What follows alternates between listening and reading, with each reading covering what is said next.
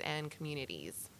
And my name is Latoya Devezin, and I'm the African American Community Archivist at the Austin History Center, and I work with African American um, archives and with the African American community. Um, just uh, in case you don't know, this session's going to be recorded, so we do have an audience mic out, um, and so we ask if anyone has questions to speak into the mic. So, yeah, no, you're okay. Feel free to, yeah, you don't have to apologize. oh, No problem. Well, we still love you guys. Um, so the community, well, first I want to ask a question by a show of hands. Is anyone familiar with community archives as a sort of a concept or model? we knew you guys were going to raise your hands. I know, we know you. I know we're kind of the lone, some of the lone archivists in, at this conference. Um, so we can talk a little bit about community archives. We can talk about what that means in the Austin History Center, which is a municipal archive. Um, we are the community archives was sort of designed um, in order to represent under or to represent the communities that don't really have a strong presence in archives historically. So uh, we have a Latino community archivist, African American community archivist, and an Asian American community archivist. Um, and so we all kind of work together to both collect, but also spend a lot of time doing community engagement um, and try to be embedded archivists within the community. Um, the Austin History Self, uh, Austin History Center itself is the municipal archive. Um, we have all the city records, but we also kind of spend a lot of time uh, collecting organizational histories, um, community histories, family histories, those kinds of things.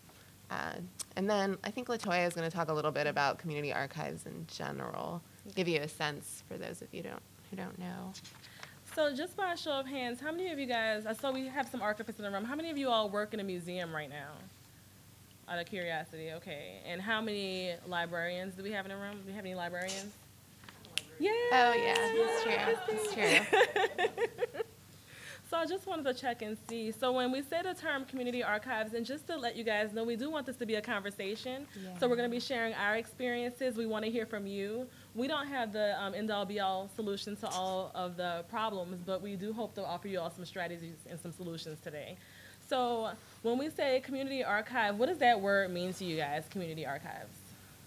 Does anyone have like any like burning? Yes. And oh, can you guys use the mic? I forgot we're recording. Yeah. I think of documents, Documents. pretty much. Yeah, awesome. Anyone else have any strong definitions of what a community archive means to them?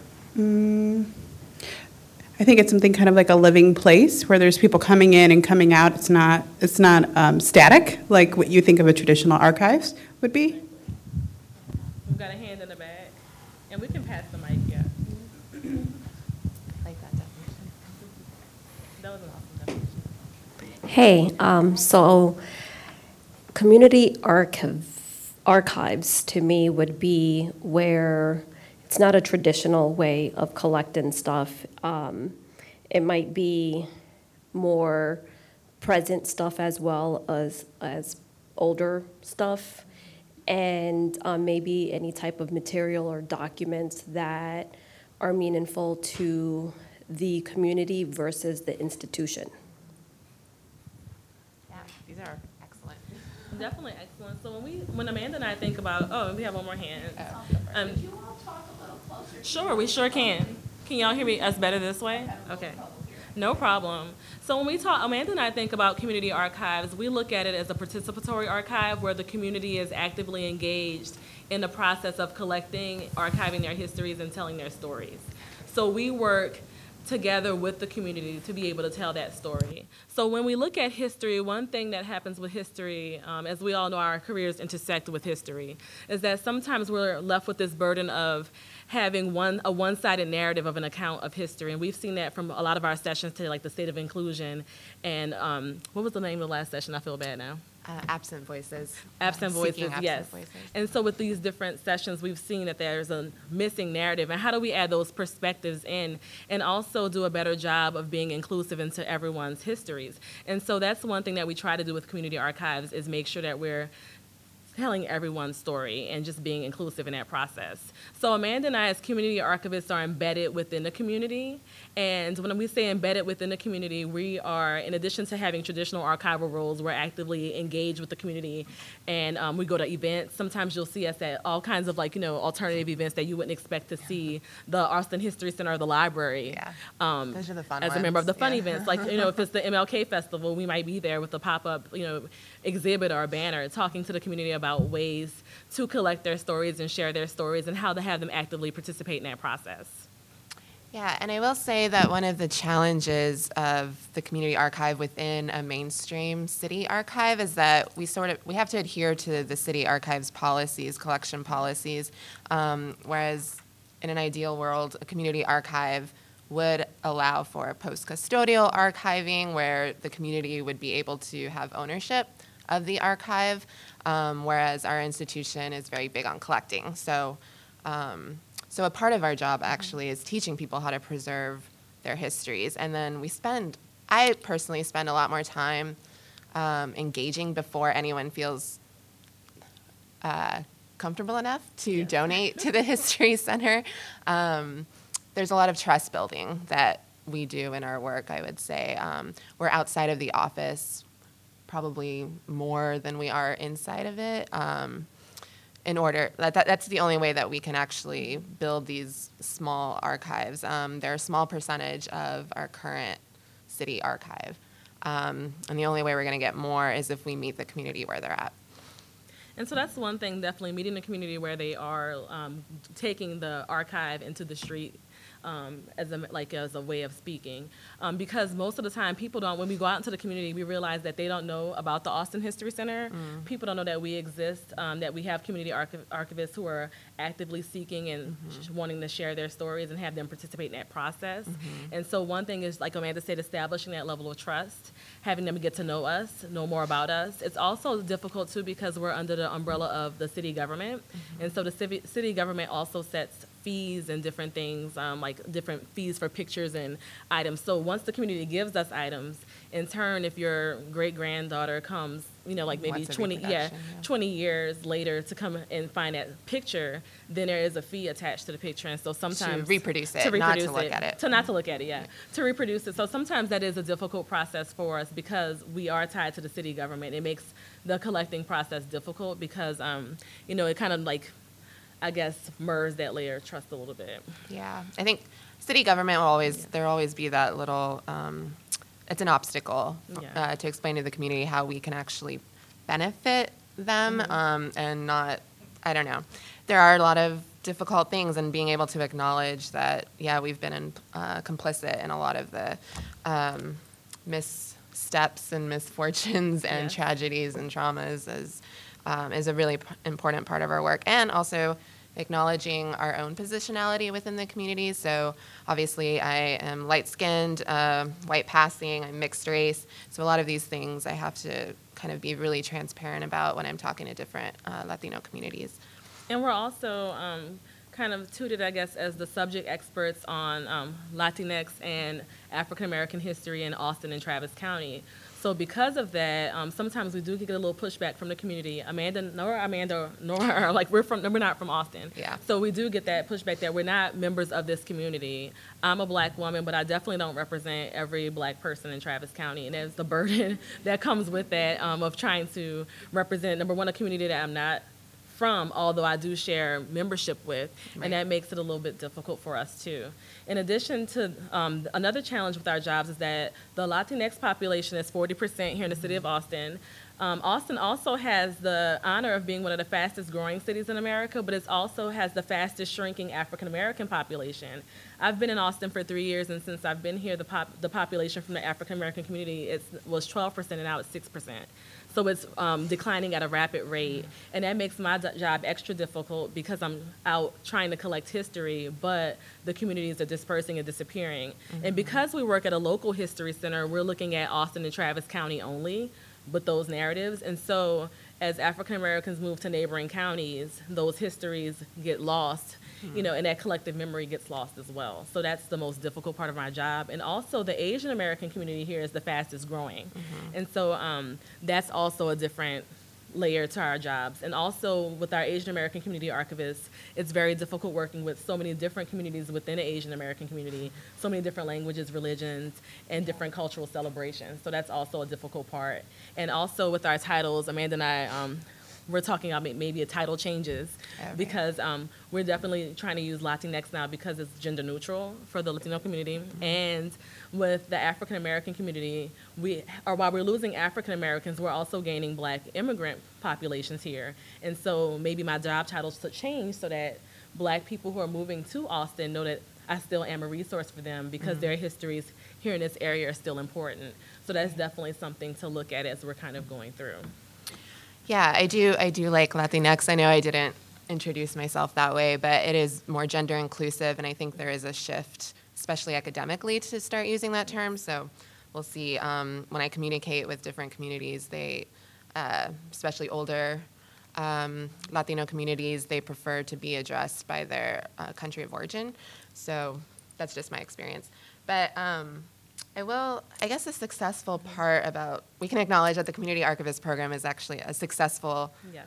uh, model, at least to introduce to a city archive. Um, I think it's pretty unique in the country. A lot of community archives, I think, are exist on their own and don't necessarily get government funding. So um, we are lucky that way. At the same time, of course, there's a lot of challenges with that, like I mentioned. Um, but I will say it was really successful. It was introduced in the year 2000. Uh, started with the African American Community Archivist and slowly added other archivists on board to work with different communities. Um, and so that's a success in itself. Uh, the challenge, I think, with that is that we become very segmented in who we're expected to work with um, versus other archivists on staff. Um, we're not exactly embedded in the culture of the organization. So um, I think that's something that needs to uh, improve as the years go on, and hopefully with more awareness, cultural sensitivity training, and um, implicit bias training that we talked about earlier. Uh, I think those things will eventually come, but I would like to recognize that the community archivist program is a is a model that I hope other city archives will start adopting. Another um, gap that we do have, you know, our, um, our program, excuse me, is a success. But one gap we have is that we do have Middle Eastern communities who are coming to Austin. We have um, LGBTQ communities that are coming to Austin. They intersect all of our different collecting aspects. And so we have a lot of different communities that are coming. And so we, um, as one person, it's very difficult, I can tell you. And um, Susan's our supervisor, so she can Oh, yeah, attest to this. I do, a lot. I do a lot of outreach, and um, for Black History Month, sometimes the amount of programs that I do by myself is like ridiculous. It's really like just insane the schedule sometimes that I keep, and there's a um, difficulty with wanting to be all that you can be to the community and knowing that you're there, and also Mm-hmm. kind of practicing the opportunity that you can't be everywhere at one time. Mm-hmm. You know, because if you're collecting, you're the only person actively collecting the African American history for Travis County, it becomes difficult. And that's definitely where that participatory community archive comes in handy. Because every time we do presentations, we always tell the community, you guys can actively share and um, contribute to your own stories. And so that's one thing that we always want to stress. Um, I I just thought of something and I wanted to bring it up, but I guess we can talk a little bit about some more successes or how we address like certain challenges. Um, we do a lot of, we practice a lot of intersectionality, intersectionality, um, especially I think as some of the younger uh, archivists in these positions. Um, I will, I'll backtrack a little bit. Um, prior to us being on staff, um, the position was called community liaisons, so it wasn't necessarily professionalized. Um, they did just the same amount of work, if not more, and you know, but we actually came on board as archivists. We're now certified archivists, so I think that helps with this push for inclusivity. Um, so I think that was also like a successful initiative. Um, that the Austin History Center sort of uh, pushed for. And I would also say, um, aside from intersectionality, what other kinds of things do we do to sort of work together well? Well, we also plan a lot of programs together because we like to share commonalities with our communities. So one thing we, um, like one program that we had recently was a women's history program that was really Yeah, awesome. was. And we included women from all different intersections. We have queer women, women of color, different groups to go ahead and talk about women's history in Austin and their contributions to pushing that will in Austin and uh, instituting change. And it was a really awesome program. It was well attended, and we had a very diverse audience who showed up to the program. People we've never seen um, come to the History Center. And that was really exciting to be able to have that happen. I was so excited about that.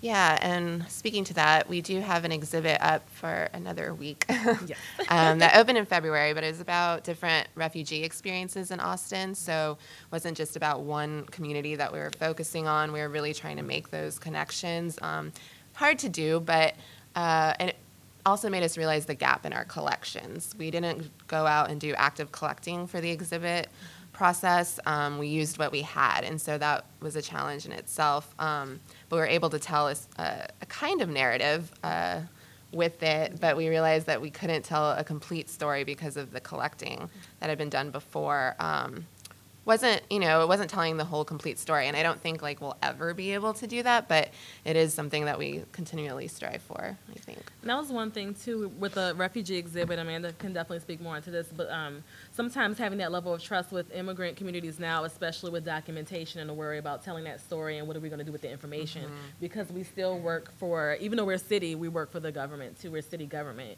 and so people are always worried about having that trail sometimes, or like how much to tell us, or like Yeah. what they should tell or what they shouldn't.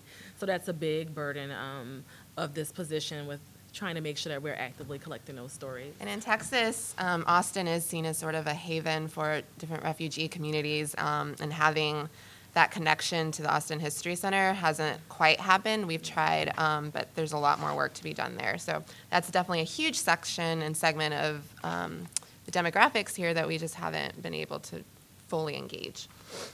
So one thing we wanted to do was open up the questions to the floor to see, um, those are just some of our successes. For those of you all who are working with community archives or you have these programs at your institutions, do you all want to share about some of the things that are working for you guys or things that aren't working or challenges that you all may have? We want to open that up. What Or are some, even, um, oh, yeah, sorry. I was also going to say, even while you're here, what you're hoping to learn, because Yeah. I think we have a lot to speak to. Just Definitely. don't know where, which direction to take it in immediately. So we've got some hands up here. Oh, we're gonna pass. Oh, yeah, I'm sorry. Oh, no, no, I'm so sorry. Uh, I I work in a local history organization that focuses on one town, city, um, like you all. Um, And I I sympathize with, we have a very historic African-American community that we were very successful in building ties with back in the 90s. We did this sort of groundbreaking exhibition, and we have this really fantastic collection of that community, and their presence in our town dates back to as early as there were white people in the community, and we, we were really proud to highlight that.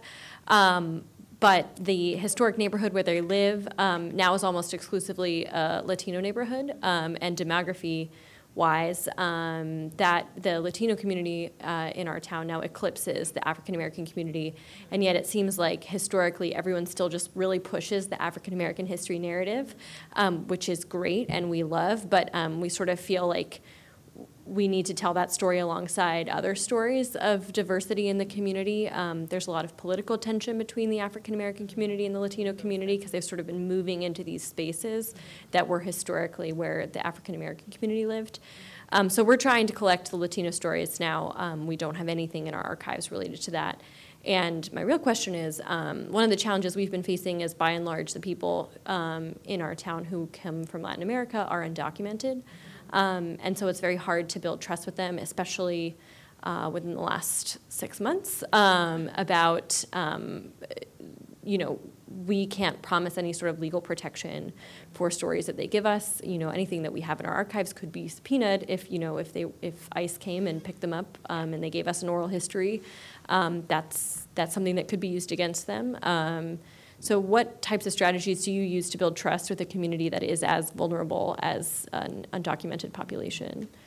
I will say, truthfully and honestly, we haven't we haven't had as many of those stories. Um, what we do have, we've been able to engage people who came to Texas or the country as undocumented and have since um, gained citizenship, and they're able to kind of talk about their experiences that way. Um, other things that we have done, we've had, uh, we haven't had a formal partnership, but we've done programs with uh, multicultural coalitions, uh, refugee coalitions, and so kind of like having them bring us in um, to slowly get our like acquainted with these different communities that we don't necessarily have like a solid foundation with. Um, I don't. I will be honest. Like I have an ethical issue with it too. I don't necessarily come out and ask people for those kinds of um, that kind of documentation because I know how like scary and um, it's just it's so unstable right now, so it's really hard to kind of expect people to offer it up. That's sort of the idea behind the refugee exhibit that we did, because to kind of create this awareness that we understand what's happening, and so hope, we're trying to hope to draw different audiences in who might be interested in looking at that exhibit, and then kind of having exposure to the Austin History Center that way. And to follow up with your question about getting the groups to work together, one thing that Amanda and I do is we co-present because so much of the history intersects and sometimes the two groups don't always talk to each other. Yeah. And so luckily Amanda and I share an office. Um, Yes. People say that we share sentences. Yes. Yeah, so we, um, we're told that quite a bit, yeah. So I feel like we're sisters from another mister. But, um, but that's one way that we, um, try to com- combat that is um, to kind of get people in the room together and have these conversations. And so one way we do that um, is a presentation on housing and gentrification and the city of Austin's role in displacing both African American and Latino communities here in Austin. And so we um, co-present, and it's actually been a successful presentation. We've been requested to do that quite a bit Yeah. lately. And so that's one way that we kind of look at what do you all have in common? What do we have in common? And how can we bridge these um, gaps and tell these stories? And then when you're in a room together like this, sometimes people say, oh, my mother, that happened to me, or that happened to me. And then you kind of like, you know, can cry and hug, hug it out at the end. Um, and always, too, I think food is always a great um, thing to bring together. Unifier. Yes, I'm from New Orleans, so I always feel like a pot of gumbo will save the world. So true. And we have another hand up. To that really quickly, I'm Sure. sorry. For you, I know you're, just hadn't thought about it. Um, I just had a thought about that too. Um, there's, um, the Cleveland, the Cleveland Archive of Police Violence Oh, yeah. is an online digital archive. And they, I believe you can, um, maybe only, um, submit things to it anonymously. And I wonder if that might be a workaround where you can be like, well, we don't have that information. So we have the story, but we can't tell you who or where or when or, Yeah. um, that, I don't know, might be some kind of yeah. way to go if- about it. If you want to, if you haven't, um, you should go to the University of Texas Human Rights Initiative website. They do, they actively practice post-custodial archiving, and I think that's one solution to really sensitive and vulnerable community collection practices. So I feel your pain. Um, so I'm building the Latino and Asian collection for the Indiana Historical Society. So it's a statewide effort. So you're lucky that you're narrowed down to a county. Um, um, but my method, I, I do, and I do do presentations. You know, my boss tells me, you know, do what you can, don't overextend yourself. Um, in terms of, I guess with the, uh, you know, with the Latino or La- uh, Latinx community, um, I've had with the president uh, administration, I've had a a harder reach um, into the migrant community. Um, so I've been able to get one um, oral history completed pre, and, and they've since become citizens um, pre-administration. How we how we kind of throw that term around. Um, but the ways that we, we kind of do protect them, I say, you know, these oral histories are going to be on file, but um, I interviewed somebody from uh, Laos, and they were part of the communist government over there before they escaped to the United States. Um, so with that, and they still have family back in their home country. So what we did was we offer restricted um, interviews. So for as many years, um, a minimum of, I don't know, 25, 50, uh, average of 72 years. Um, so, so I've been able to do that, but unfortunately, you know, that won't be available. Hopefully, maybe my lifetime, uh, but hopefully for their grandchildren. Um, so I'm the only one that knows what the content of the interview. I have to do the transcription, um, and it, it, it stays with me. So that's one way we kind of do. We offer protection to people, um, people who want to share their stories and know the importance of sharing their stories, but you know, worry about their own safety and safety of others. But my, my overall question for you is how do you manage the burnout? Because, you know, it's, you two are, are the sole people do, doing the work. You are the representation for um, your community archive. You know, how do you, how do you manage that? And then how do you, you know, museums, archives, I feel like sometimes are not always stable employment environments. And so, you know, you, we, we all have to understand that we will transition to something else. Um, so how do you also, you know, maintain that relationship? Because it's kind of like starting a, a conversation with a community. Once that conversation, that dialogue ends, it ends with that organization. So how are you um, providing some sustainability to your community archive? So it's those two questions. Well. I will start with the self-care. Um, so happy hours are great. Um, getting together, um, also cutting off, um, saying no sometimes. I hate to say that, but um, definitely saying no. Sometimes you can't be everywhere and you can't be all things to all people. And not feeling guilty about And it. not feeling guilty. Um, and I, I'm, I struggle with that. I still do. Because Amanda was like, I'm like, Amanda, I know I want to say yes, but I have like 10 programs that day. Um, and so just making sure that you say no um, is definitely, and also kind of giving yourself a little bit of space to breathe. Sometimes you can't do everything, and that's okay. And I also always remind my community that Black History, you can celebrate that all year round. Like you don't have to just like co-opt me in February. Like you can spread me out like throughout the year. And so I always say you be- beyond Juneteenth and Black History Month, I'm still here. Like I'm here 365, so you can call me other months of the year. And that's the way that I kind of get around um, feeling that burnout. And with sustainability, Amanda, you want to take that?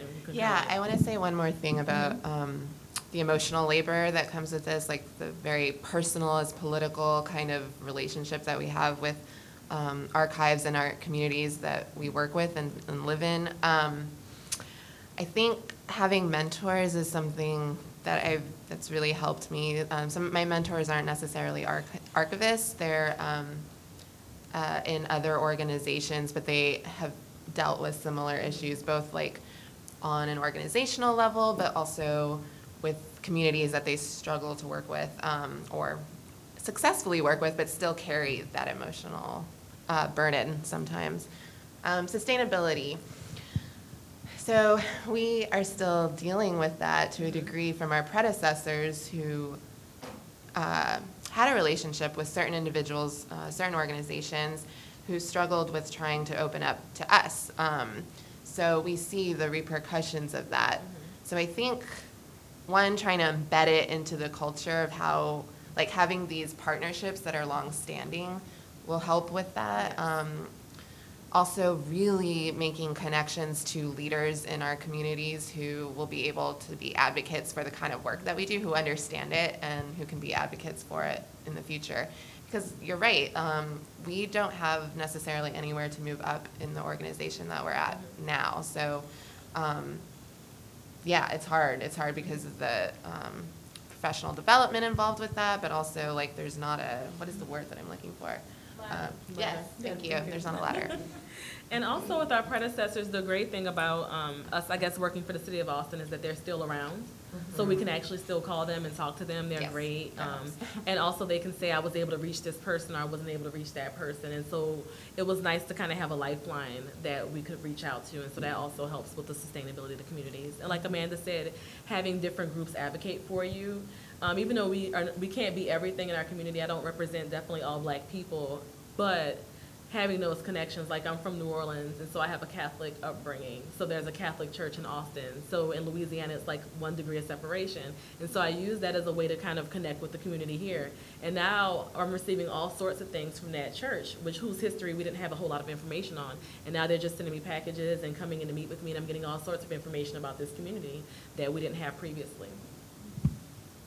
Do we have any more um, questions? All right, so now we're going to talk about the good stuff. And so we're going to talk about strategies um, for um, empowering our communities.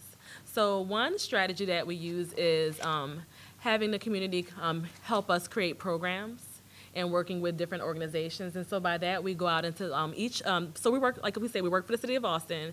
And so we're at the Austin History Center, but each of our communities has a heritage center as well. So for me, it's the Carver Museum. For Amanda, we have the MACC and Mexic-Arte, different organizations. And then um, for our Asian American Community Archivist, there's also the um, Asian American Resource Center, the AARC. And so what we do sometimes is have these collaborative partnerships with those organizations and smaller organizations, those partnerships are important. And that's a way that we are able to get the communities to tell their story and empower them and help them shape their own narratives. We also have the community help us with vocabulary, with how they would like to be described. Mm-hmm. We ask first before we assume. And I think that's an important thing. In the last session we um, went to, we saw that two of the panelists, one person described the Native American community as Native American, the other one said American Indian. So it's just different looking at the terminology. So for us, we kind of ask first and then use that, use their input to describe the records. So it's definitely a partnership with the community. Yeah, and I will say that language is so important. Yeah. Um, so I'm constantly trying to check myself. Um, I know Latinx works with a lot of the university students. Um, works with a lot of younger people, but it doesn't necessarily work with all uh, Latino groups. Um, the Mexican American heritage in Austin is really, really strong. The Tejano heritage, so those are the kinds of things that people feel very, very strongly about their identity. Um, so that's a challenge is also like trying to be inclusive of all of that. But I think an approach is to at least be aware. Um, so I don't know. We also go into the classroom quite a bit. So I work with students of all ages. I work with, I love kids, which is an odd trait for an archivist. Because, um, you know, usually like, don't come in and touch our stuff. But um, I like to get out and work with children, and I try to make reproductions and get them excited about history because the way I look at it, we're not going to live forever. So someone has to carry on this torch. Speaking of sustainability, sustainability of our profession, right? So um, I definitely like to get out and get into the schools. Um, now we have a, a, relationship with different teachers, and so I get the schools to call me now, and I um, go out and co-teach. I also teach university classes, and I try to make it fun. Uh, one thing about our profession is a lot of people don't like people. We have a profession of introverts, but we can't just work inside with our stuff all day. Um, if we don't get out of the office, people won't come in to look at the stuff, and so then what's the point of what we're doing? And so that's one of the biggest things is that making sure that we um, are open and transparent. And also, I like to take people behind the scenes for tours. One thing with the community with establishing trust. Um, people aren't prepared for the emotional response. People cry, and like, I mean, you spend a lot of time hugging. Um, people and like you know soothing them i'm giving you my entire life and you're putting it in this box. You know this is mm-hmm. this is me. This is my family story. I'm trusting you with this information. It's a very emotional experience to have that relationship with someone.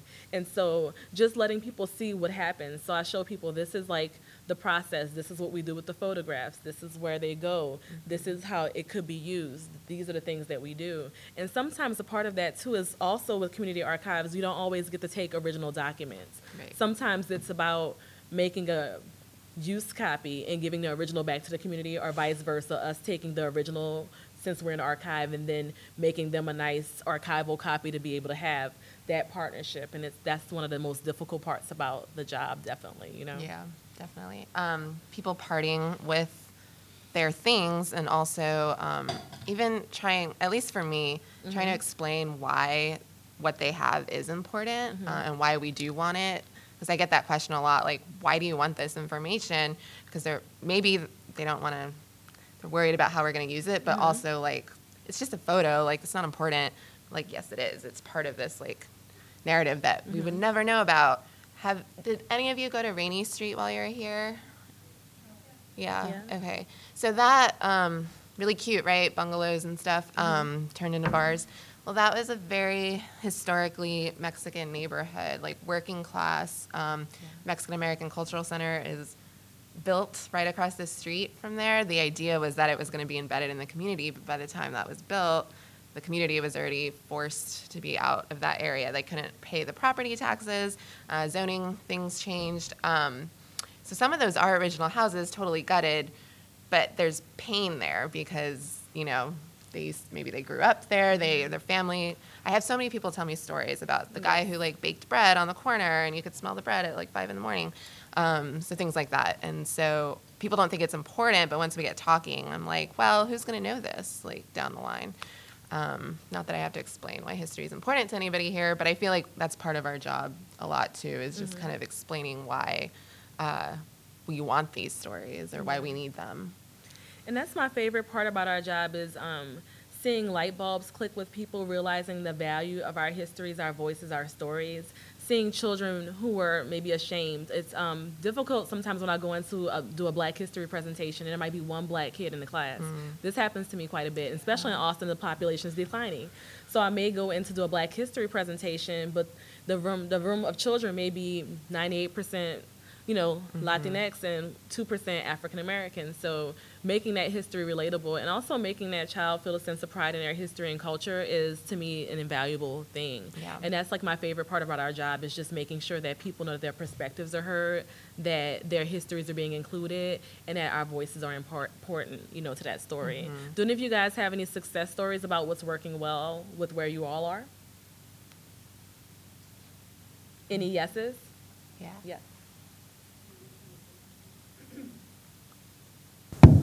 Um, so in terms of getting some stuff, um, like photos and documents, so when I do the oral histories, I, you know, in my welcome letter, after I've established a relationship and agreed on a time and a place, is, you know, you know, bring these, like, here suggested items to bring with you to, um, help jog your memory, help to um, tell a clearer picture of your story. And usually at the end, I ask, you know, can we scan them? So we do, we do, we have a digital collection, um, and in hopes of building that relationship, and they'll give those, give us those items later on. Um, but I have been, and I, I've done the tour, you know, come look at the stacks, look at our conservation department, and that actually yielded a 500 photo piece collection last week. So they work. Um, so, and this has been a, a relationship that I've been cultivating for about a year. So um, it paid off, and I didn't know they had this stuff. So. So yeah, so I mean, just kind of like you know, bringing that stuff, and then you know, they do know that with a digital scan, you know, in terms of the credit line, you know, I say, well, you know, we protect the image for you, but we actually get the image out there so people know more about you know your the community and your family. So those are some of the things that have worked well for me. Awesome. It looks like y'all doing a really great job there. Does anyone else have any success stories or anything that you'd like to share? I keep going back to that sustainability question, and I think even though um, working with little kids is kind of a challenge of mine, uh, there was I love documentaries like that. they she like spearheaded a really cool summer camp kind of, and it's something that the History Center has never done before. Never really Yeah. invites kids or youth to come into that space, um, and I think really exposing uh, young people to the archive is the only way that like we're really going to stay relevant. Um, and I think there's been a lot of resistance to it, but even I've sort of stepped, I've gotten comfortable with a lot of kids of different ages, um, and we end up going into a lot of.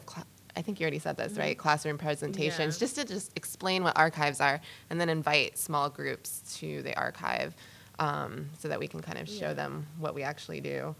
Another thing is just because the program, so one thing about this community archivist program, it's a successful model, but us being hired is not like the solution to everything. Yeah. So that's the most difficult part is that just having Amanda and I there working with these histories and these collections is not like, yay, we're doing the best job.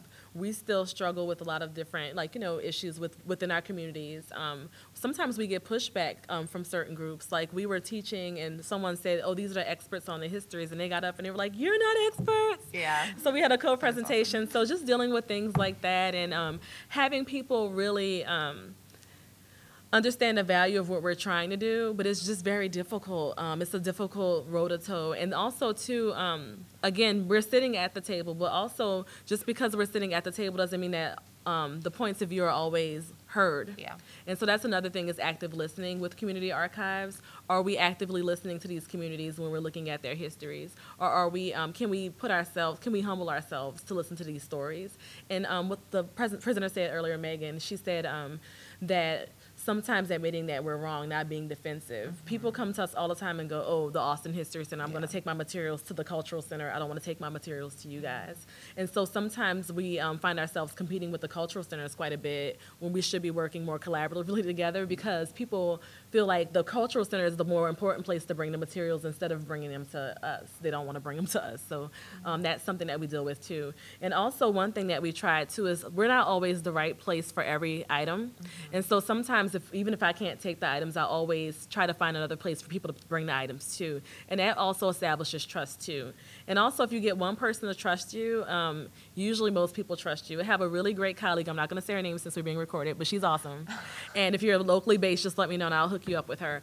But she, I call her like the. Um, I guess like the telephone line of Austin because she was able ma- making a connection with her was able to gain help me gain trust with other organizations within the community and because of her I was able to just make so many other connections and enrich our collections so well. And um, also getting volunteers from the community is important as well. Yes, and we where's the mic? You want to pass it back? Okay. Oh, right behind you.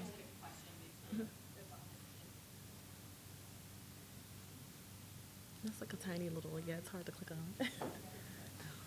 I can comment. Oh, you got it. Thank you.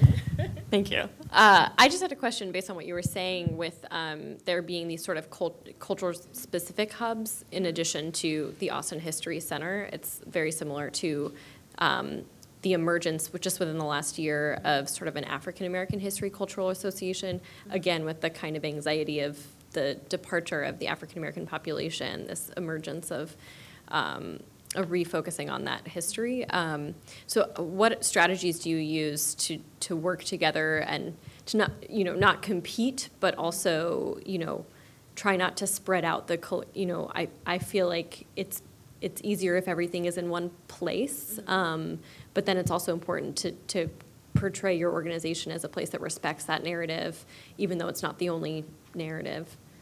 So with the African American collections at the History Center, I can definitely speak to this. So we have um, so many different groups competing for six percent of the population, and it's like this smackdown. Like on a Saturday night, you'll have like this cultural program and that cultural program, and it's like, why aren't we working together? And so you have all of these different groups competing for such a small piece of the pie. And so one thing I've tried to do since I've been here is really try to get us to work together more. So we'll have collaborative partnerships. There are certain resources that we have at the History Center that um, a group like maybe the Six Square District, which is the African American Cultural Heritage District here, they tend to have more money than I do. We have a very like shoestring budget. Um, we can tell you guys after the recording how much it really is, and I want y'all to be amazed at what we are able to accomplish with that. But so we partner that way, like where we may have the content if you want to do an exhibit, but they might have money to be able to put resources into doing like a series of programming that can involve the community and involve elders from the community who might be able to tell different stories. So that's one way that we definitely work together. Um, and part of that is sitting at the table and uh, also knowing our strengths and weaknesses. The History Center is tiny. I don't know if any of you guys went on a repository tour, but we're like this big.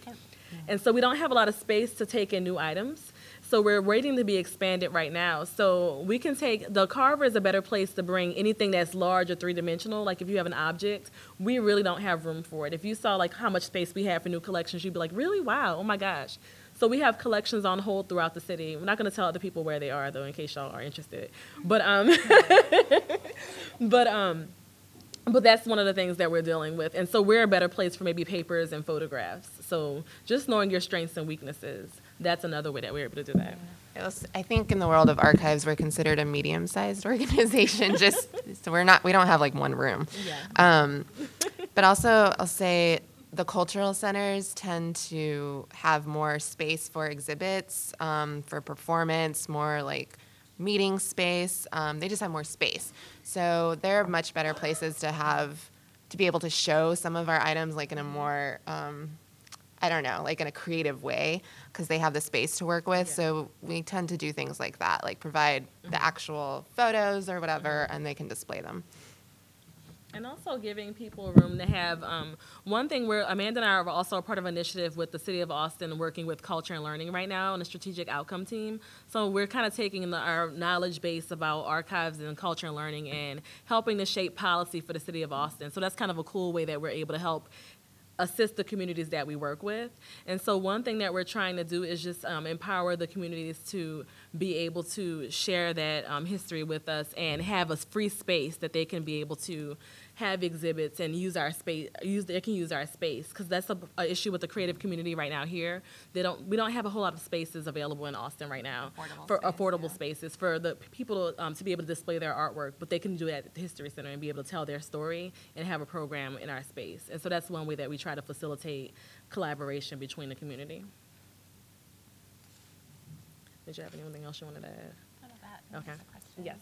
Where's the mic? Okay, I'm gonna pass. I can bring. Oh, you gotta go. So, I, well, uh, I just wanted to touch on two things you just said in terms of trust and space, and ask you how you handle deaccessioning, um, if your space is so small, and how you handle with that with community trust, given that you've been tasked by the community with the protection of these objects or these papers. Um, and so, what happens when you decide either this never should have been brought into our collections in the first place, um, or that you need to get rid of it to, to do other things that are more close to your mission as your mission adapts and changes? Yeah. Um, often I do have that conversation with people before. If if I'm the one who receives the items, I try to be really, really um, transparent about that. Like if I just want to use it for an exhibit and we don't have the space to store it, I just try to like be really honest with them. But more often than not, we've had a lot of stuff just uh, laying around without deeds of gift. Um, and so tracking the owner, original owner is really, really difficult, especially like if, one, we need to know the kinds of rights that they want to give up, um, and also, and if it's not part of our uh, collection policy, um, if it doesn't fit into that, then trying to track them down can be a really difficult thing. Um, I will say that those we have a lot of work to do with that because at that point trust is already like we've already breached that trust by not actually being able to follow up with them. So um, honestly, I try to I spent a lot of time talking to my predecessor, or trying to talk to my predecessor to get her to like get me that information. Um, and if she doesn't have it, we have the contact information for her predecessor. So it's always like there's a lot of back and forth. Um, really trying to find out the origin of how this all got started, where this came, where these. I have a box of like old photographs that are totally unmarked, like they're just sitting there in my office space and they've been there for like three years and I don't know who they belong to, where they came from, and it's really frustrating. Um, so that's something, yeah, that I, I, every so often I'm like, oh, I'll try calling her again to see if she remembered like who donated these. Um, I don't know. You kind of have, you've had similar things. Yeah, so I also use um, my contact, um, who I'll leave anonymous, but she's great about helping me find people. So I've been successful in that I've been able to contact everyone. I do have a rather large collection sitting right now that we have duplicates of. And so we don't necessarily, we already have every single like item, so we don't need these extras. And it's like several boxes, and like I said, we're spatially challenged. So I did contact um, the customer, and I went ahead and I'm, I'm going to mail the items to her because we need the, we need the space.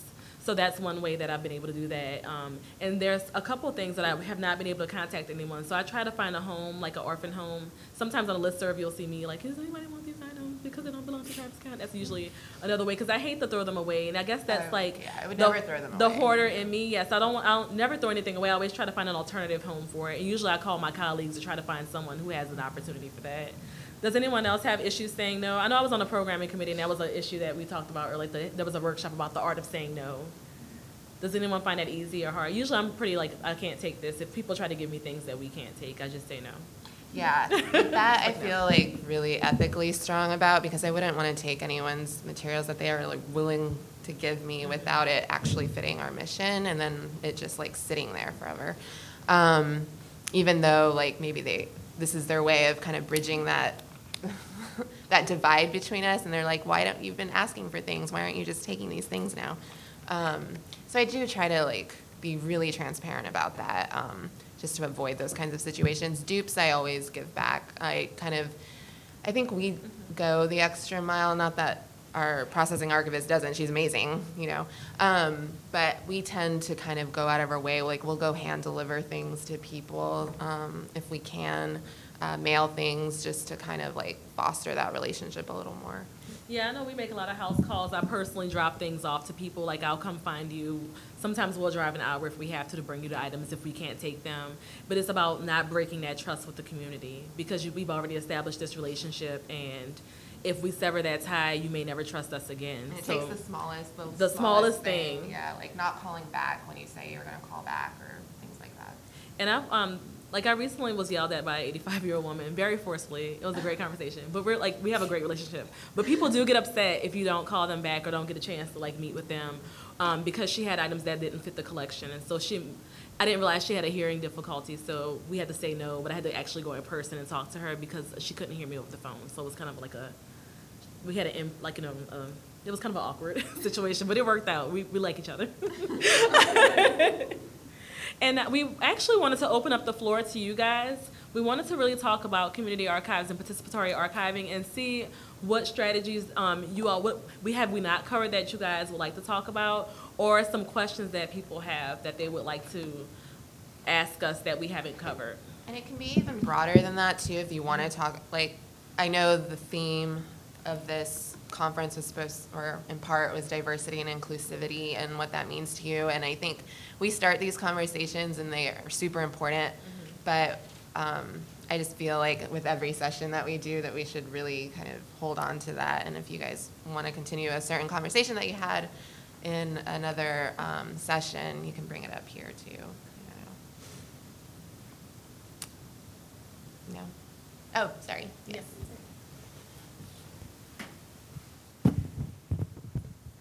So I had just a quick question. Um, I work in field services, so I work with a lot of small communities throughout our state. But one of the things that a lot of them face is that they only have one archivist. So do you have any pointers of kind of how to build that relationship or that trust with a new community if, let's say, you're asking a straight white woman to go out and collect the community history of gay men in her area? Like things like that when you don't have someone who is so immediately a connection with the community. Do you have any pointers for building that trust and starting that out when they're seen as an outsider? I definitely can speak to that. That happens quite a bit. Um, right now, we have this interesting issue, I guess, of like the African American Cultural Heritage District being in an area that is no longer African American, like you were speaking about earlier with the neighborhood changing. And so there is some pushback from that. So my biggest thing is definitely active listening. And um, one thing I've noticed, especially with the gentrification and the stories that we're collecting in Austin right now, is that sometimes when we go into communities that we're not a part of, we go in with this mission of speaking to, speaking for, or having an idea of what they should do, how things should happen. Because we spend a lot of time talking to, talking about communities, but not listening to. And so that's the, to me, that's the biggest thing. And kind of humbling yourself, um, asking them, what would you all like? This is my job. This is what I do. What would you like to see? And I know I definitely employed that approach, even though I'm a black woman, when I approach the African American community here because I'm not from Austin. And the community here is very close knit, and they like Austinites. So that was a very difficult opportunity, uh, you know, issue for me. I have a Louisiana accent. I sound like I'm from Louisiana, so it was just difficult trying to embed myself in that community. And that's something I definitely um, would suggests is listening. Also, connecting with volunteers who do have a stake in that community, I think, is really important. That's also helped me. Um, yeah, absolutely. Because I can't, I'm not the best person to talk to certain communities sometimes. And so I do rely on like volunteer help, um, other community organizations that have people uh, already a part of them that do that kind of work who aren't necessarily archivists, maybe, but they can facilitate that process. And I'm happy Amanda mentioned that because we do have Native American, we have a Native, so we have different resource guides for different groups. And we have a Native American resource guide and it's a tad bit, our collections for Native Americans are really offensive. Um, like the Comanches are just seen as these like awful people with our collections. And so um, we were, I was approached by a Native um, person who would like to be a volunteer, and so that's one thing I would like to work on, even though it's not part of my technical collecting scope, but it's something that's been, it's been, bo- it's, bo- it's bothered me since I've been at the History Center. So it's something that I would like to see change, and I hope that we can create a better narrative about Native American stories.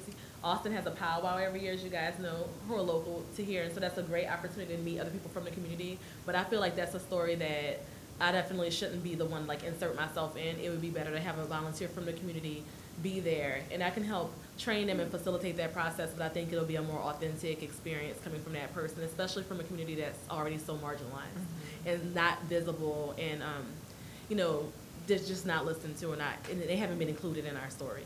Um, Yeah, I think being able to reinterpret a lot of the narratives that already exist in our communities and society and the history uh, center archives, um, we really rely on a lot of volunteers to help with that, um, just because we can't be everywhere at the same time. There's an, uh, a good example of this um, is an exhibit we did. Um, I guess it was maybe a couple years ago. It was on the Civil War, oh, yeah. and um, so we talked about slavery and the Civil War, and we talked about the the Confederacy and um, Union soldiers and just what the area was like. But we didn't include anything about Tejanos living in the area.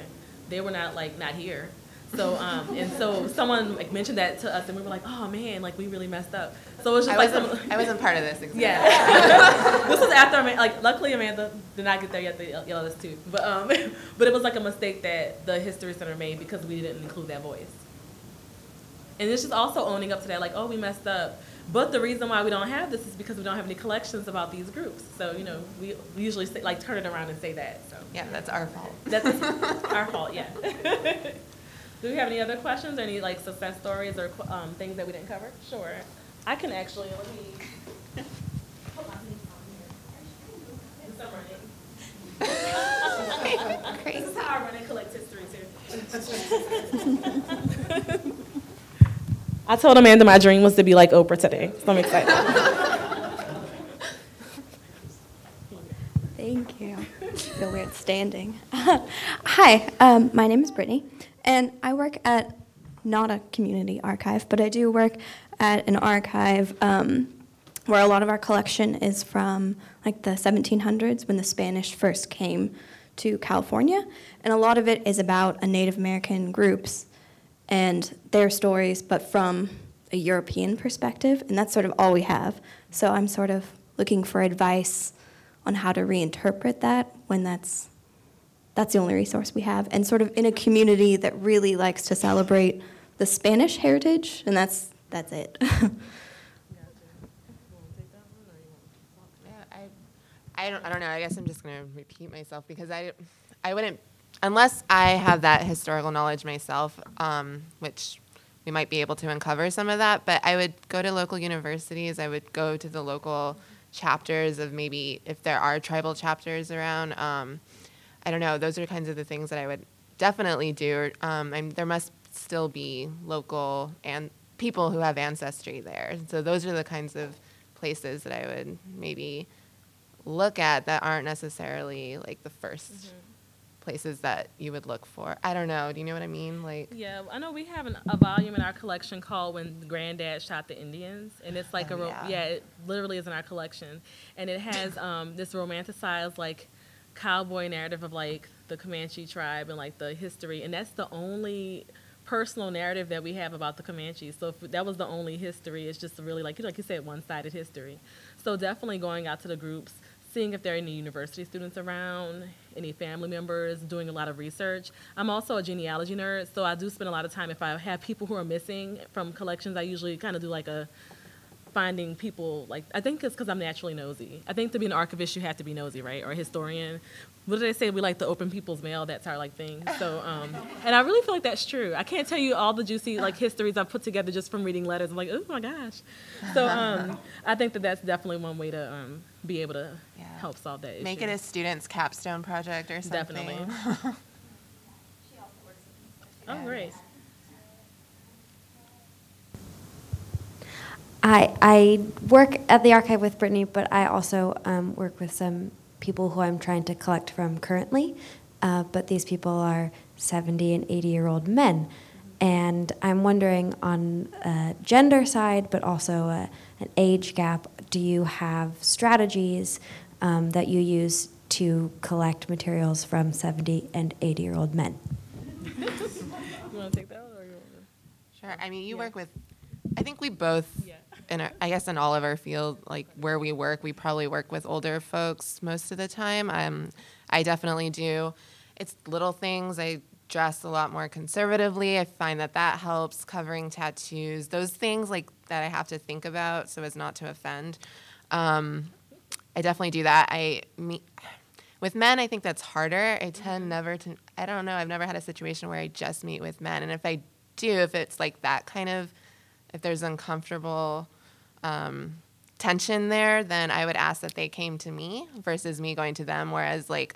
I automatically ask people, would they, would you like me to come to you? But if there's that tension, I tend to, I want to like at least set the boundaries if there are, if there need to be some.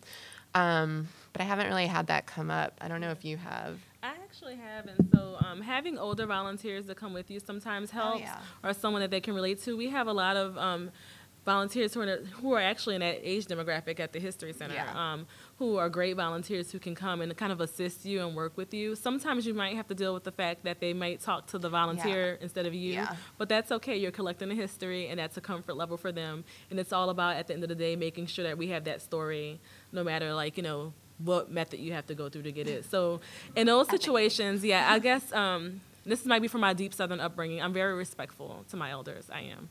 So that would be a situation where I kind of like you know be seen and maybe not heard as much, and let them kind of narrate and talk about that story, just out of respect for them and not trying to dominate that narrative.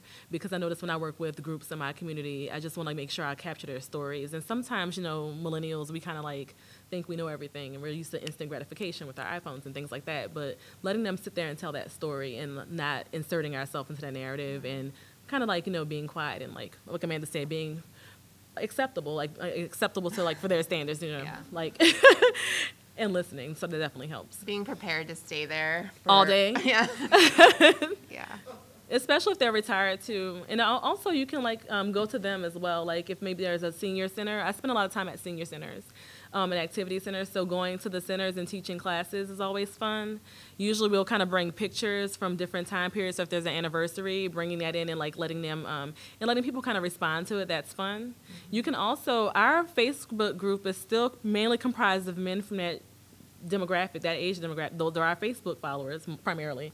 So one way, the library actually has a great program. We haven't instituted this at the History Center so much, but we're under the City of Austin, which is under the Austin Public Library, and then we're the Austin History Center. So it's like three umbrellas. But we have a social media ambassadors program, and so we have the public um, take control of the um, pages sometimes and be able to narrate stories that way as well. And that's also a cool activity where you can teach the seniors if they if they're familiar or not familiar with Facebook or different social media tools, teach them how to use the tools and also help them tell their stories. It's giving them extra skills, empowering them, and encouraging lifelong learning. so that's always a good way to do that. And I also work with seniors. I have teenagers. I do a program where I have teenagers interview seniors. And so sometimes I'll have them go out and talk to the seniors and have someone younger go and have them do an exchange where they can share stories and learn about each other's lives. And usually I have the teenager ask the senior what it was like when they were their age, just to kind of see like what that time period was like. And that's always a fun activity. And I do that when we're talking about genealogy and different programs like that too, where you can interview people. It's always a lot of fun. And we've got Oh. You're like, give me the opportunity. I was ready. I was ready. Thanks, Christy. I know. That's what we, that's what we have in the middle for. Stretch Armstrong. In the area of trust building, it, it strikes me that there is both personal trust building, like you need to convince uh, folks that you know what you're talking about and you're reliable. There's also um, the element that you're representing an organization that you, first of all, have to have trust in, that they're going to be good stewards of this information. And, um, and also you're kind of speaking for the organization and, you know, offering reassurances.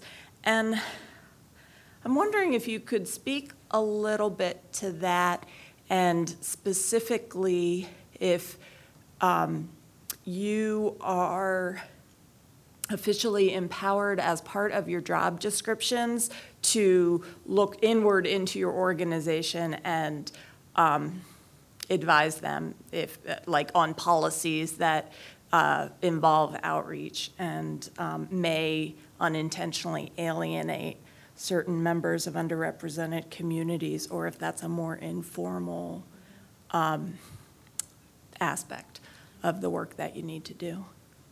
Well, to answer the last part of your question, that's the most difficult part sometimes is like sitting at a table. Like Amanda and I are like a, some of the only people of color that work at the History Center, so sometimes it's difficult, again, bearing that burden of speaking to the public. Um, like if we were gonna have a Civil War program, is it a great idea to sing, sing Dixie if you're inviting black gospel singers? Probably not. So just like, um, that's actually a conversation I did have to have one time. So um, just like explaining why that's not a good idea and um, then it was kind of that was a difficult situation because I had to provide all this data to support it. Instead of me just saying, "This is not a good idea," I had to prove like prove why it was not a good idea, and it was um, kind of a difficult thing because it just wasn't valued at my word. And so that's one of those things too that we were talking about earlier. Just having us there is not enough. We're talking about inclusion and equity. Do we have um, an active voice in this like this whole narrative? Are we able to really speak to that? And that's a difficult part about our job. Yeah, I, yeah. Sometimes we tend to be like the middlemen between the community and the Austin History Center. And so I think that's a really challenging place for us because sometimes we don't necessarily, the organization itself, we have to do education on both sides sometimes. Um, things that may seem obvious to us may not necessarily be obvious to some of the folks we work with. Um, or to the community because maybe they don't understand why the Austin History Center does things a certain way. And so while we don't have any like formal training in place, we do try to have conversations as much as our emotional capacity is able to uh, endure. Um, I think one thing that we're also trying to do as being part of the strategic uh, planning team is really try to take it to the top. And as soon as it starts being embedded in the organization as a whole, like that's when managers will start and department heads will start like to actually embrace that. And it's kind of hard for like us to do that while we're trying to like talk to our leaders to be like hey this we need to everyone needs to have like unconscious bias training. And here's why. Here are all these like scholarly articles why. Um, we end up having to like prove that point a lot. But i think when the strategic planning like city of austin has never had a strategic plan. So that's kind of kind of tells you where we're at, like in terms of how we prioritize things. Um, so I think once equity sort of becomes embedded in all of our missions and values, then our organization as as a whole will like be able to really have that relationship with the community and not necessarily need someone who's like, well, you're the Latina community archivist, you're the African American community ar- archivist, you're the Asian American community archivist. Whereas we'll all be archivists who can have that as like something at the front of our heads. What is that for? The forefront? Yes, thank you. See, we're sharing a brain again. And I'm sorry, you had an excellent first question, and I don't think we answered it. Can you ask that? trust. It was about Yeah. trust, right? Can you repeat that for me, please?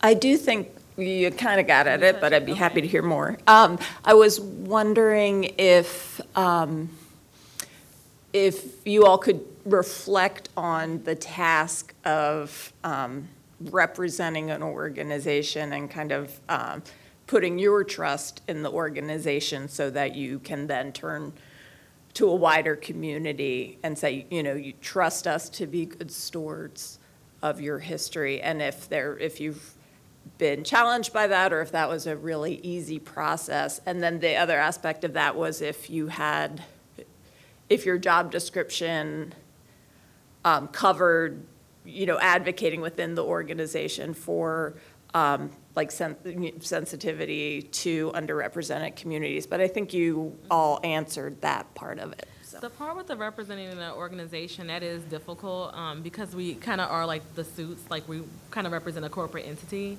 And then one thing that the community sometimes does not know, but I do disclose this in the interest of transparency, the city of Austin has these things called SSPRs, and it's like our quotas, things that we have to achieve.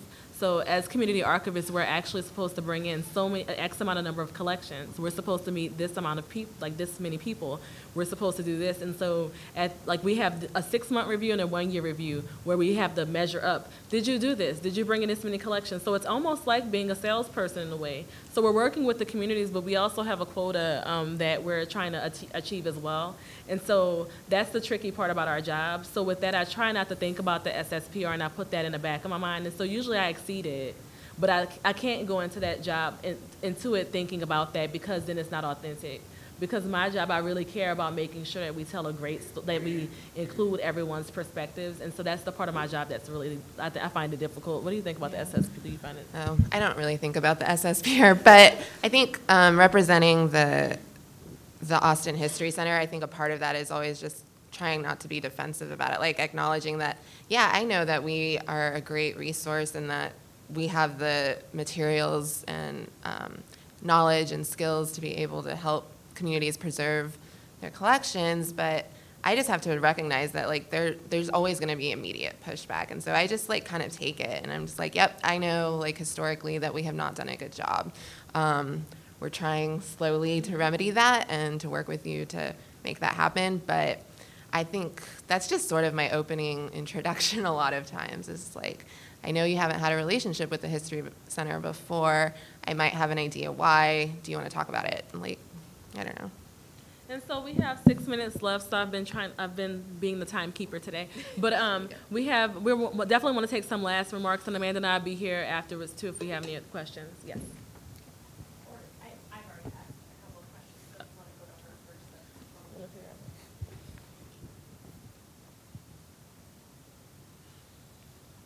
Thank you. Um, I'm just wondering if this is a problem in other areas of the country.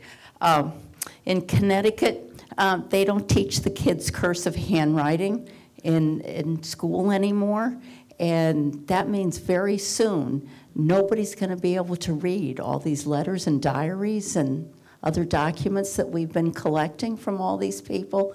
So is, are they not teaching cursive in your states either?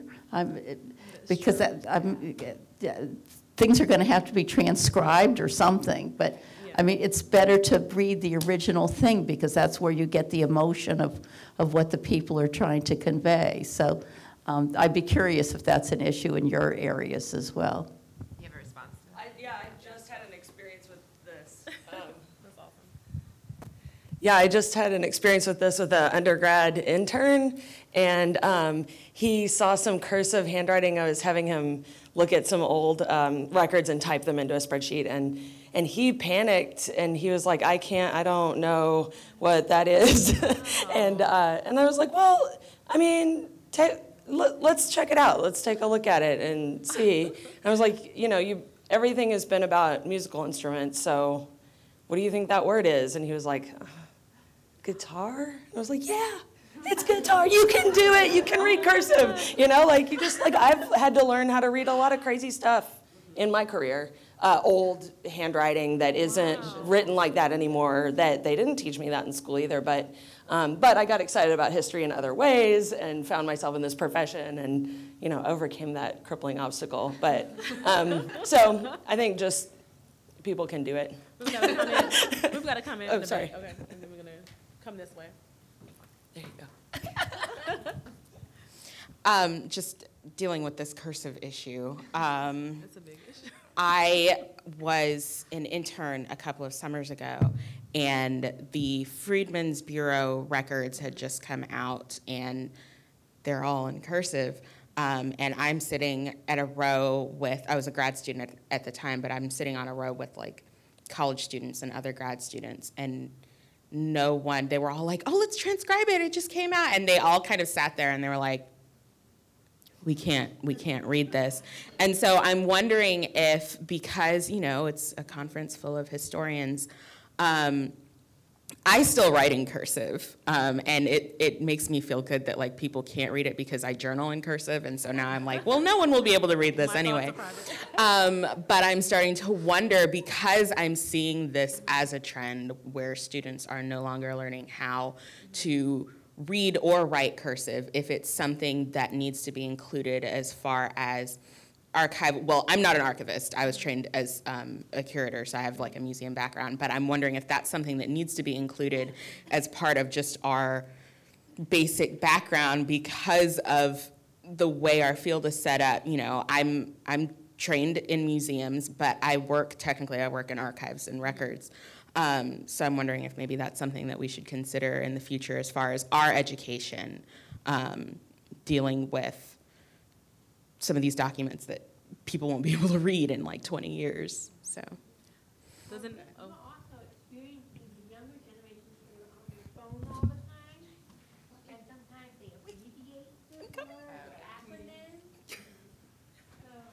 It's like an Olympic torch. I was just saying that now we're dealing with a younger gen- generation that's using their phone all the time, doing uh, acronyms or uh, shorthand that we may not understand as shorthand in a different generation. So we're going to be experiencing that too on the other side. Um, and eventually that may end up in archives at some point. So that's another issue. I know one thing we did do for our summer camp is teach calligraphy, so that's something that you can do as well to kind of get them learning. Hi, uh, so this isn't um, an experience directly at a place I work, but it's a place that I've been doing a lot of research, and they hosted a series where um, an expert on handwriting came in and she was teaching people how to transcribe round hand and Spencer and Palmer and all these different methods and helping people to identify so that when they're looking at, you know, microfilm records, and these might be records that were transcribed from an earlier era, they were transcribed in maybe the early 20th century and now they're being digitized and people are trying to you know translate all of this. And you know if you look at handwriting from 200 years ago it's very different than from 100 years ago which is different from 50 years ago which is different from now. And so i feel like if you can expand on that those sorts of uh, symposiums and things would be really helpful. But also um, i do living history and many of my clients are homeschool groups and all the homeschoolers that i meet always talk about the cursive issue. And they always say we are teaching our children cursive because the schools won't do it. So i don't think all is lost. I think I, I think there are ways. I think we just have to be very aware of it. And as you mentioned as well i think that that idea of the abbreviations just like we have to remember that there's different vernacular at different times I think those abbreviations are vernacular now, is really what it's come down to, so. It always cracks me up when people say like LOL instead of laughing. I don't know, it creeps me out when I'm working When with they kids. actually say yeah, it. and I was like, oh, LOL. I'm like, okay. um, but we want to thank you guys for coming out. And I know Amanda and I will be up here for a few minutes um, to answer any extra questions that are burning on your minds. And thank you all so much for coming to Race History in the Archive. Thanks, you all. Um, if you wouldn't, if you would please